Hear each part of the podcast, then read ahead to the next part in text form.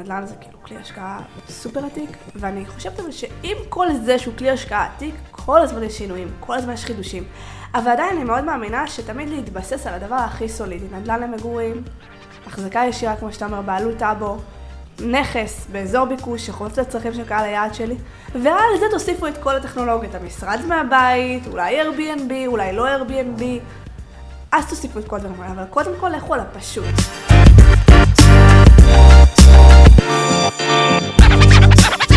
איתי, אתה מוכן? אני תמיד מוכן. טוב, אז ברוכים השבים לכל המאזינים שלנו לפרק נוסף של הפודקאסט שלנו. כאן אנחנו מדברים תכלס על איך הכסף שלכם מייצר עוד כסף ואיך אנחנו מחזירים את הזמן שלנו לבעלותנו. והיום איתי אנחנו נדבר על נושא סופר מעניין.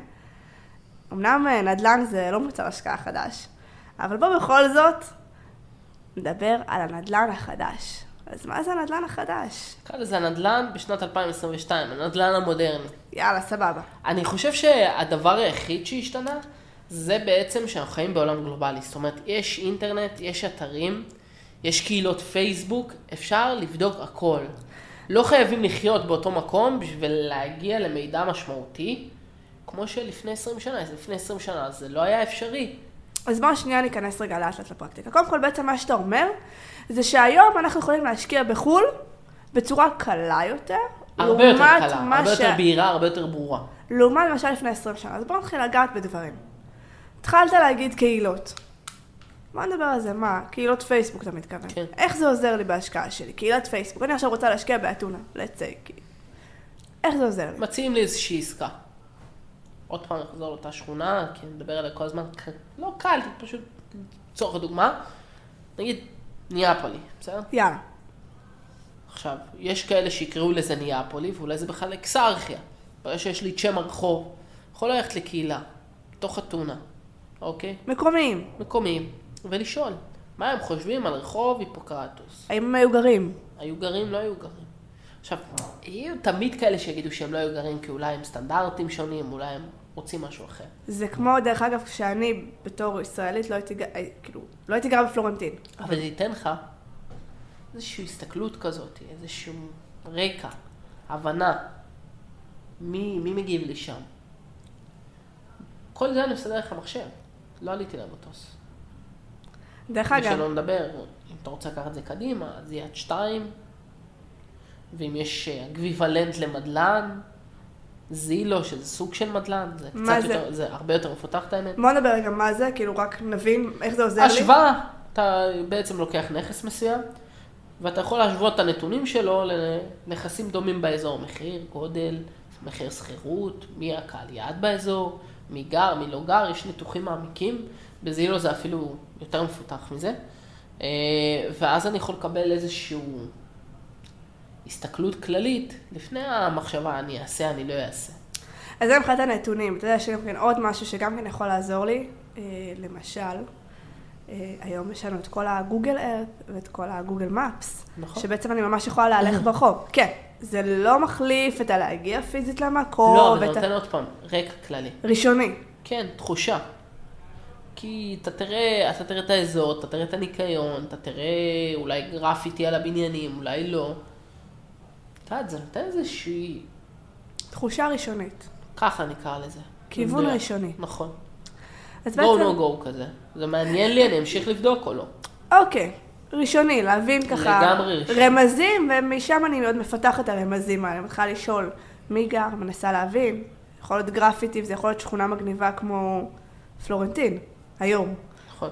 אז אתה יודע, תלוי מה זה. אוקיי. אז באמת הטכנולוגיות האלה ככה הפכו את העולם גלובלי יותר, לנו יותר להשקיע בחו"ל, ויש עוד דברים שמשפיעים לנו בעצם על השקעת נדל"ן היום.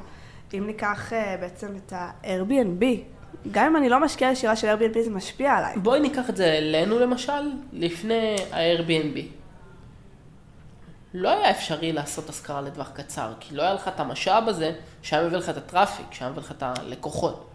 פתאום Airbnb בא ואומר, תקשיב, אתה בתור בעל דירה, תשים הודעה אצלנו, צלם את הדירה. חדר לבית מלון. כן, ואנחנו נייצר את הטראפיק לתוך האתר, ובעצם יהיו לך סוחרים פוטנציאליים, אתה לא צריך לעבוד בזה. אחרי זה, דירות שלא היו רלוונטיות לפני 15 שנה. אם ניקח את זה לאתונה, דירות קטנות מאוד, אוקיי? זה היו דירות פחות רלוונטיות. שהיום הפכו להיות מאוד מאוד רלוונטיות לנישה הזאת של Airbnb. וגם לטווח ארוך. וגם לטווח ארוך, כי באופן ישיר זה משפיע שיש פחות דירות, מי שיש לו פחות תקציב, אז זה ייקח דירה קטנה. יש שכונות מתפשר. שלמות, לא אגיד שכונות שלמות, אבל יש שכונות, שנהיה בהן בחלקים מסוימים המון דירות Airbnb. עכשיו זה טוב ורע, תמיד יש לטוב דברים חיוביים ולטוב, זה מייצר, את יודעת, לשתי הצדדים. כי אם היה יושב פה מקומי, הוא היה מתעצבן עליי. שאני אומר ש-Airbnb ו-Airbnb. אה, אבל אם מסתכלים על זה אה, בתור מדינה, אז אה, תיירות זה דבר מאוד מאוד חשוב עבור יוון. Airbnb זה אחלה דבר שהכניס לה הרבה מאוד כסף למדינה. המקומי המתעצבן לא מתעצבן עליך, כי יש גם כן מקומיים. שמתפרנסים מזה, נכון. שזו הפרנסה שלהם. זאת אומרת, יש להם נכסים, שהם משכירים יחסית במחירים נמוכים. הוא, רגע, למה שאני אשכיר את זה במחיר נמוך? אני יכול ב-Airbnb לעשות הרבה יותר כסף. אז הוא בא ואמר, אוקיי, בוא אני אשים ואני ריהוט." מכיר לא אחד כזה. בוודאי, שבנו עסקים שלמים על זה, שזה מנוע צמיחה מטורף של המדינה, אוקיי? אז זה עוד דבר, בעצם נדל"ן חדש נקרא לזה, ממש האמת, קונספט של נדל"ן חדש שלא היה נכון. קיים פעם, נכון. וזה דבר מדהים. ופתאום אנשים יכולים להקים לעצמם אה, בניין שלם, שכל הבניין, אני הולך עם זה קדימה, הוא סוג של בית מלון, רק שהוא מתפקד בתור דירות Airbnb. מדהים, ופתאום הם מוצאים את עצמם סוג של, שיש להם סוג של בית מלון. נכון? מדהים. וזה נישת השקעה שבאמת לא הייתה קיימת. היית צריך נכון. פעם להיות ממש מלונאי. להקים, נכון, כן. מלונאי. לעסוק בזה. לחלוטין. לחלוטין. היום זה נהיה הרבה יותר פשוט. נכון, ברמה הפרקטית. ודרך אגב, היום כל עניין התיירות הגלובלית היא, היא הרבה יותר פעילה מפעם. נכון, כי אה, הטיסות יותר זולות והכל יותר זול, וכל אחד טס יותר מפעם אחת בשנה. וגם כל עניין ה marketing, כל עניין השיווק בעצם של חו"ל, כולם רוצים לטוס, להראות את זה באינסטגרם, טסים כמה פעמים בשנה, נהיה יותר זול. מסכים איתך. הכל נהיה יותר נגיש, וכולנו טסים וכולנו מטיילים בעולם, ובעצם התיירות פורחת, וזה גם משפיע על נדל"ן. עכשיו, זה משפיע על נדל"ן גם כן בצורה ישירה, כמו שעכשיו דיברנו, שבעצם ה-Airbnb הופך נכסים לא רלוונטיים לרלוונטיים, מייצר לי נישת השקעה נוספת, אבל זה גם כן משפיע גם בצורה עקיפה.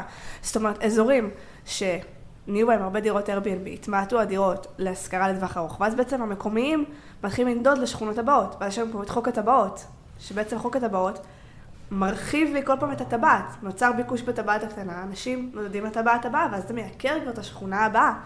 וכן הלאה וכן הלאה, וזה מה שאנחנו רואים שקורה גם בתל אביב, גם באתונה, אנחנו רואים את זה נכון מאוד, בהמון ערים גדולות. נכון מאוד. זה על ה-Airbnb. אה, יש לך עוד משהו להוסיף על ה-Airbnb? לא, אני חושב שדי כיסינו את הכל, זה עולם בפני עצמו, שנפתח בשנים האחרונות, ושינה את חוקי המשחק, זאת אומרת, כמו שאמרנו קודם. ואני חושבת שעוד דבר ש... שגם כן גרם לאיזשהו שינוי, זה הקורונה. הקורונה שינתה קצת את האופן שבו אנחנו מסתכלים על בית. אם פעם היינו מסתכלים על בית רק בתור מקום שאנחנו באים וישנים בו, פינת אוכל, סלון, חדרי שינה, פתאום היום נכנס חלל נוסף שנקרא משרד. משרד, וגם כאן אנחנו מסתכלים לדעתי על בית אחר. פתאום אנחנו אומרים, רגע, יש מצב שאנחנו נבלה בו ימים. פתאום, פתאום זה השתנה. אני מכיר קונספט. חברה פה בארץ, נראה לי, ראיתי, נראה לי זה קנדה ישראל או משהו כזה, שהם מתכננים לעשות באחד המבנים שלהם אה, משרדים, זאת אומרת משרדים לכל קומה. זה בנייני מגורים שבעצם להיות משרד שיתופי בכל קומה. כן, לא WeWork, זה לא יהיה לא, לאנשים רק בחוץ, ל- זה לדיירי הבניין, בכל קומה יהיה נגיד ארבע דירות, אז לארבעה אנשים שרכשו את הדירות, יהיה אפשרות להשתמש בחלל המשותף הזה, במשרדים המשותפים האלה, כי בעצם יש הבנה שיש סיכוי שהקורונה תחזור ונבלה הרבה שעות. גם אם לא תחזור, הרבה מאוד אנשים עברו לעבוד יום בשבוע, יומיים בשבוע מהבית. גילו שזה משהו הרבה יותר פרקטי, שפתאום, רגע, למה שאני אין פקקים את ה... וזה, נכון? בדיוק, לא שאני אבזבז את הזמן בפקקים בכבישים. אני יכול לעבוד מהבית. דרך אגב, אתה ואני למשל, אחד הדברים שגם כשגרנו בארץ וגם היום באתונה, יש לנו חדר בבית שהוא משרד. זאת אומרת, יש לנו משרד באתונה, אבל ביום ראשון, שכולם בבית, בחופש, אתה ואני עובדים, אנחנו עובדים במשרד בבית. נכון? אומרים, למה שניסע, למה שנבזבז זמן, למה, למה, למה? יש לנו את השקט שלנו, אנחנו עובדים במשרד הבית. יש לנו את החלל הזה. גם אנחנו לא משתמשים בו הרבה, והרבה אנשים באמת פתאום שינו תפיסה על הבית. אני חושבת שיש עוד דברים שהשתנו בת- בתקופת הקורונה. אני חושב שגם מבחינה טכנולוגית הקורונה נתנה איזה תמריץ להרבה מאוד פיתוחים, אוקיי? אה, הרבה דברים מבחינה טכנולוגית התקדמו הרבה יותר מהר. זאת אומרת, דברים שהיה אמר, היה, היה אמור לקחת להם הרבה יותר זמן אה, להתפתח, התפתחו הרבה יותר מהר. אני לא יודע לתת עכשיו דוגמה ספציפית לעולם שלנו, אבל אני בטוח שיש. אוקיי? עכשיו תראה, נדל"ן זה בעצם מוצר השקעה עתיק, סולידי, שלא משנה מה, כל עשית את הדברים נכון, ורכשת נכס באזור ביקוש, חופף לקהל היעד שלך, חופף לצרכים שלו, הוא יידע לייצר לך כסף, לא משנה מה יקרה.